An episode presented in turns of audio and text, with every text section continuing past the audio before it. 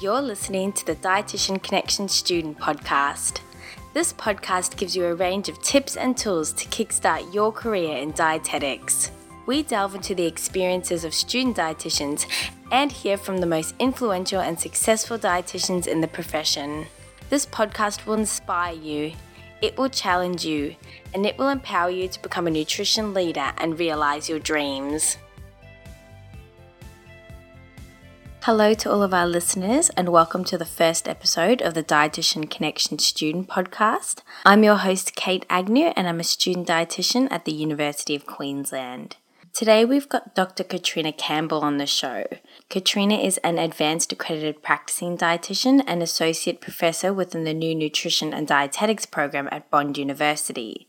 Katrina's research areas of expertise include clinical nutrition, particularly investigating the effectiveness of lifestyle interventions targeting cardiovascular and chronic kidney disease, metabolism, drivers of nutritional status, and nutrition assessment.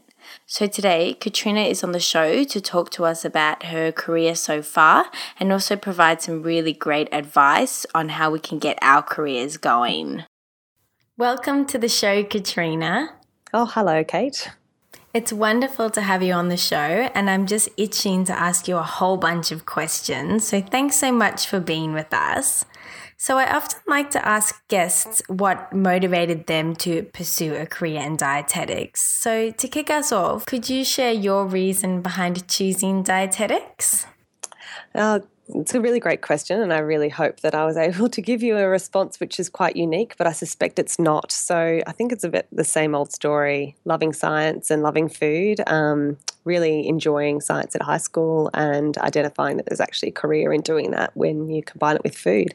So, um, I think I did a placement um, when I was at high school at Nutrition Australia, and I was so inspired by the people who work there um, you know, working on a shoestring budget, yet trying to promote food and nutrition in so many different populations, I thought, you know what, this career could take you in so many different um, avenues. That's definitely what I want to do. So it was a pretty easy choice for me.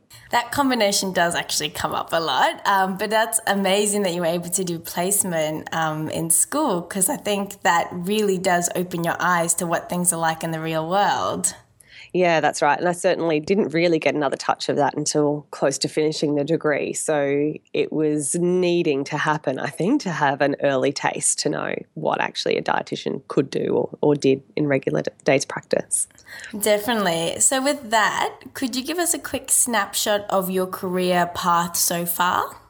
Yeah, so I went through um, and did my dietetics training in at QUT, so um, undergraduate degree, and through that I was taught by the very inspirational Sandra Capra, who really did provide a great inspiration for the future of dietetics. I must say I was set up with this landscape of what dietetics would be like when I graduated, and I didn't actually feel that that was so much the reality. Um, I was really lucky to have some great placements, and one of which was at Royal Brisbane, and at that time they'd just undergone quite a lot of change, and Julie Holcomb was the um, director.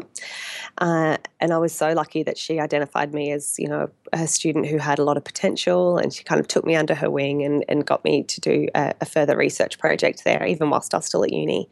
Um, I definitely didn't think a career in research was for me, even after doing a research project. She encouraged me that it could be for me, even though her herself doesn't have a research background. But um, what I did is actually was offered a sort of a quick um, PhD option as soon as I finished uh, dietetics. I thought, absolutely not. I don't want to do research. That's for somebody else a lot smarter than me. So I'll go and do a new graduate position. Um, I was able to start working on the wards, and and not long after doing so, really felt itching to do more, and that's where a PhD came. So. I was able to stay in the clinical setting at Royal Brisbane Hospital and um, and do a PhD through QUT, um, and really path away, path away from myself through um, renal nutrition, which had some really great, inspiring people working in it. Um, but certainly the research side of it needed um, to be lifted, and, and I worked. I'm still. I've got a career worth of work ahead of me to do so. So. Um, my career so far has taken me overseas. I worked as a lecturer and researcher in King's College London um, after completing my um, PhD. Came back to um, Brisbane and worked at PA with the um, fabulous Maree Ferguson when she was director there. Uh, in a sort of, I guess, more of a postdoc kind of research fellow position, and now kind of going full back full circle to the university setting at Bond University, and still working also in the clinical setting at PA. So, I feel very fortunate to through that pathway to have worked um, mostly in clinical and academic settings, both at the same time in, most settings I've been in. So never once have I tried to nail myself into one um, organisation, which probably is at the frustration of most um, employers. But I like to be diverse, and fortunately, dietetics can do that for me. Thank you for sharing that, Katrina. It's quite interesting that you originally thought research wasn't really for you, yet you've ended up being a pioneer in that renal nutrition areas. So, Katrina, did you receive any really fantastic advice during any part of your career that has stuck with you? Um, I suppose the one thing that stuck with me is not something I really expected to. I was um, in, it must have been the start of my PhD, and I decided to, uh, I was talking to one of the lecturers at QUT, and she said, You know what, Katrina, doing a PhD is 10% knowledge. You don't have to be the smartest person, but it's 90% tenacity, you know, or willingness to put in the hard yards and get through. And I that stuck with me 100%, not just about doing a PhD, but I think that applies across all working life. Um, I don't think it's about the smarts. Um, fortunately for me, it's not. It's more about, you know, getting in, getting the work done and really having passion for what you do. Uh, so that's really, I think, the best advice I've had certainly it's been helpful to have people tell me that doing research is um, something that opens doors rather than closes them, which I had originally thought um, may have been the case. So there's been lots of great advice, but I'd say definitely the tenacity call for me has been the best. Excellent advice. Thank you for sharing that, Katrina. So, throughout your career journey, were there any sliding door moments in there? I don't really think so. Um, in terms of pinpointing one is really difficult. I almost think that every decision I've made and every sort of change that's happened has really been a series of them that sometimes I look back and go, oh, you know what, if I was to write all this down, it'll appear really strategic. It'd appear like I've actually had a plan in mind and done everything I've done for a certain you know outcome. But honestly it's literally a result of grabbing every opportunity. So sliding door moments are happening all the time even, even daily for me i think. Um, and it's just a matter of taking in those opportunities when they present themselves and and putting a risk you know not, not everything to, works out. But um, if you've got your heart in the right place i think that it certainly does um, give you uh, you know a really important trajectory by taking every opportunity, if that makes sense. yeah, definitely. Great point. So, what do you most enjoy about your current role or find most rewarding? Um, I think my, my current role allows me to do something different every day, which is really the most important point for me. Um, uh, I'd say working, certainly working in the um, Master's um, Nutrition and Dietetic Practice at Bond, is really gives me a really genuine opportunity to train the future dietitians in the way that I would like to be trained or hear from industry as to what they want sort of uh, dietitians to be trained like. So I think that's what really the most rewarding um, to actually being able to enable in practice and change what we do, um, you know, quite dynamically based on feedback both from students and from um, their future employers as to what kind of work we set the students up for. So that's probably the most rewarding, I have to say. That's great. And um, it sounds like the students are in really good hands. So I was going to ask what a typical day looks like for you, but um, I'm wondering whether there is such thing as a typical day in your schedule. Yeah, there's not really, and I think um, I've always and recently discovered myself that my personality traits thrive on uncertainty, which might sound a bit weird for someone who likes to do research, but I think that's actually a benefit because it means that I'm okay with when things don't work out.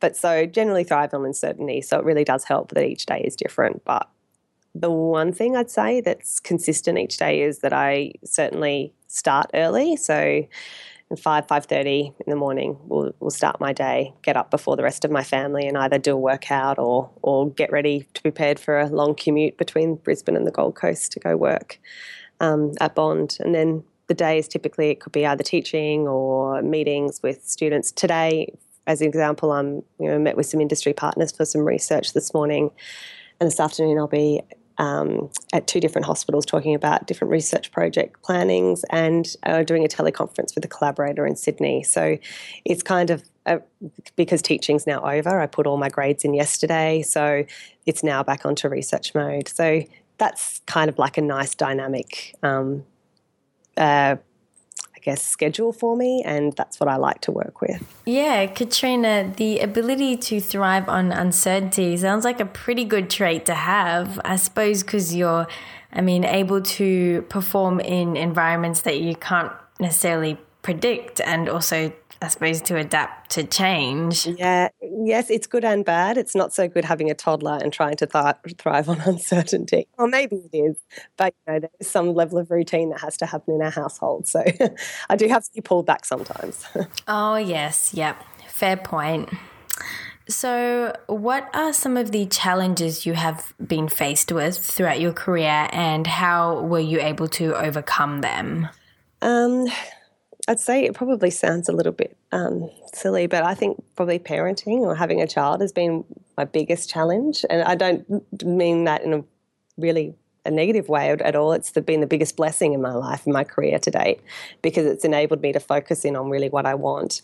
Um, but certainly to uh, still keep a trajectory of a career that I'm satisfied with and keeps me thinking and, and keeps me motivated. Um, but also having uh, ensuring that I have a really positive family life as well. So I'd say that it's not necessarily career block that happened. It's certainly an opportunity, but it's it's navigating my way through um, parenting and working, um, which has been challenging and it continues to be. But certainly, it's a great challenge to have. Um, uh, I guess another side of it, from a purely career perspective, is certainly working in research and funding is a, a consistent challenge. I've been lucky to always have, I suppose, a tenured position wherever I've been, um, and haven't had to rely on funding, research funding for my salary. But certainly, having to adapt my research projects to based on what may get funded um, has been a challenge to overcome because I still purely believe in a lot of the principles around improving evidence for dietetic practice, which is what got me into research in the first place. But that doesn't necessarily seem particularly sexy in funders' eyes. So we need to work on a way to work around the funding to still improve practice for dietitians, and improve evidence for dietitians, but also meet the needs of funding. So I suppose that, from a pure career perspective, is the challenge. Yeah, I have heard that funding debate come up every now and then, just talking to other researchers. So that's interesting. Um, I think it's pretty amazing that you're able to juggle your family life as well as such an amazing career with lots of proud achievements. I suppose um, as a student dietitian, such small things can sometimes seem like such massive boulders. So, I mean, I suppose it does come down to your resilience and ability to overcome such challenges. Yeah, and on that point, I think it's your ability to innovate in whatever you're doing. So if it's looking for jobs or working within a number of different part-time positions, which maybe a lot of new grads would need to do at this stage. Um, it's innovating within those or within the scope of what you can do to improve I guess, how you overcome the challenge of not having enough work or um, whatever that might be. And, and, in my case, it's really innovating the way I do my business is different to what it was before I had a family. It just had to be the, that way, but I haven't had to compromise productivity um, so much and still be able to, I guess, have a positive family life as well. So I think it's just that way of thinking differently and doing innovation, but just not in the typical way that you think of innovation, I suppose. Yeah, definitely. And I have actually heard that um, going to university teaches you how to think as opposed to what to think. That's and right. And that kind of starts you off with those tools. So you mentioned Dr. Maree Ferguson and Professor Sandra Capra earlier, but I'm just wondering if you had any other additional mentors that helped you out along the way. Um, I suppose I have. Certainly in dietetics, it's really a lot of people who I've worked directly with, I would see um, in the past, I'd see as continual mentors, even if I change workplace. So, um, w- you know, where I'm working at the moment, uh, Professor Liz Isenring has certainly been a mentor for me in different places that I've worked at, and luckily I now get to work for her or with her. Um, certainly Professor Lynne Daniels at QUT has been a really strong mentor for me, whether she knows it or not. So the thing with mentors is you don't actually tell them that you're, you're, their mentor because I think that makes it uncomfortable for them. So you just catch up with them occasionally, run some ideas past, and that works well. But in my I've never actually said to someone, Do you know you're my mentor? Because that would be uncomfortable for everyone, I think. Um, in terms of, out, I also have mentors outside of dietetics, um, eh, particularly within the medical field. So, working with, collaborating with, and then having a sort of um, external to work relationship around career goals and plannings and that sort of thing. So I've got a number of those um, internationally, even, which is really helpful for me to then not just be insular and think about what's relevant for Australian dietetics, um, but also for healthcare and nutrition at a broader scale. Um, and then even this might sound a bit lame, but even my husband's quite a good mentor for me, um, uh, particularly when we look at you know our co-parenting relationship, but also looking at um, you know from a business aspect. He runs his own business, and we talk about um, you know challenges and solutions to all of, a lot of our problems, and working through mentoring together. So, I suppose as lame as that is, um, I think that he's certainly one that I could put down as a mentor for myself in my career. Yeah, it sounds like you've taken advantage of the opportunities to learn from lots of different people with all different perspectives. So, Katrina, I understand that you supervise PhD and MPhil students. So, I'm just wondering how you encourage them to attain excellence in their work. Uh, I don't think I need to encourage them very much. They've come in and, and made a life choice to um, to take on a higher research degree, which is a huge undertaking.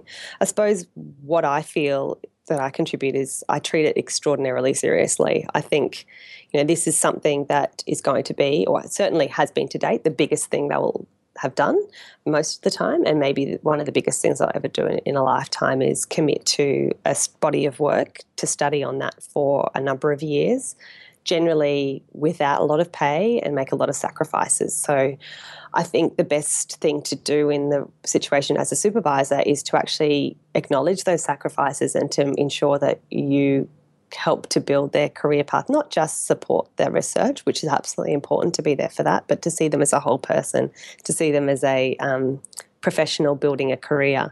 And so, with that in mind, I've certainly I view my students as colleagues and um, and try and support them through building their own careers um, and and you know professional development and that sort of thing. So um, I've had a great run with students. I have to say, um, I'm not sure what um, if that was just going to happen regardless of who supervised them, but certainly I would like to take some credit for helping to support and build them as professionals um, and yeah, fantastic. And you get you reap what you sow, so you get the rewards. So I've had some fantastic outcomes from my students, and I think it's putting that concentrated effort in, which the only way I can do that is actually to not take on too many. So I don't take on too many students at once. I kind of cap it at a certain number. And fortunately, I mean, so far I've only ever uh, supervised dietitians, but I'm hoping to expand um, to different professions. But of course, within my cap of, time that I have available to spend with them. So, Katrina, what do you think are the opportunities for dietitians in the next decade? Look, I'd love to be able to answer that question. I, I don't entirely know that we we know what it's going to look like in terms of the emerging careers for dietitians.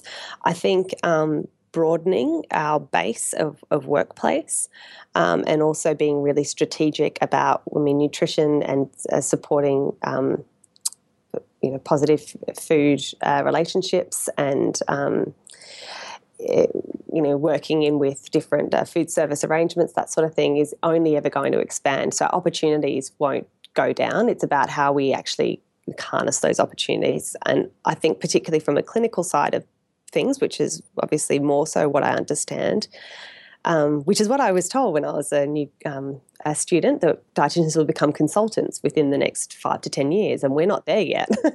um, and I think we need to let go of a lot of the busy work we do, um, be happy with delegating um, busy work to less skilled, potentially professionals, and then working up to our full scope of practice. So, in whatever that is, it doesn't need to be necessarily clinical, but across, across all of the domains of practice to really specialise, be strategic, have a consultant view on really capitalising on the diverse training that we've had um, in the areas we work in. So sorry, I'm not being very specific. I hate not being specific, but I think um, we need to ensure that our profession stays relevant and important and embedded in lots of different areas. And in order to do that, we need to keep our thinking upward and outward um, and not at the nitty gritty stuff that I believe could potentially be done under supervision of a dietitian by a lot of, I guess, even it could be degree skilled um,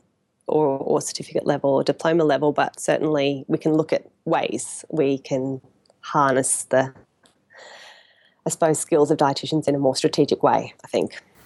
That's a great point, Katrina. And obviously, research is what allows us to keep our thinking going. So, and I know you really have a passion for improving efficiency in dietetics practice through the translation of evidence into practice. Absolutely. And of course, um, within that, evidence based practices doesn't even need to be said in my mind. We need, we, uh, have already taken a commitment to operate at that. However, we do need to take the commitment to generate more because we are really working on a very limited evidence base across the board in what we do. Um, and that doesn't have to be just in clinical practice, that's really in a lot of things, food service, etc. So we can, yeah, if we could delegate, have more time and, and more strategy in what dietitians do as work, um, then fulfill what we do with the evidence is certainly important for the future to um, ensure our profession stays strong.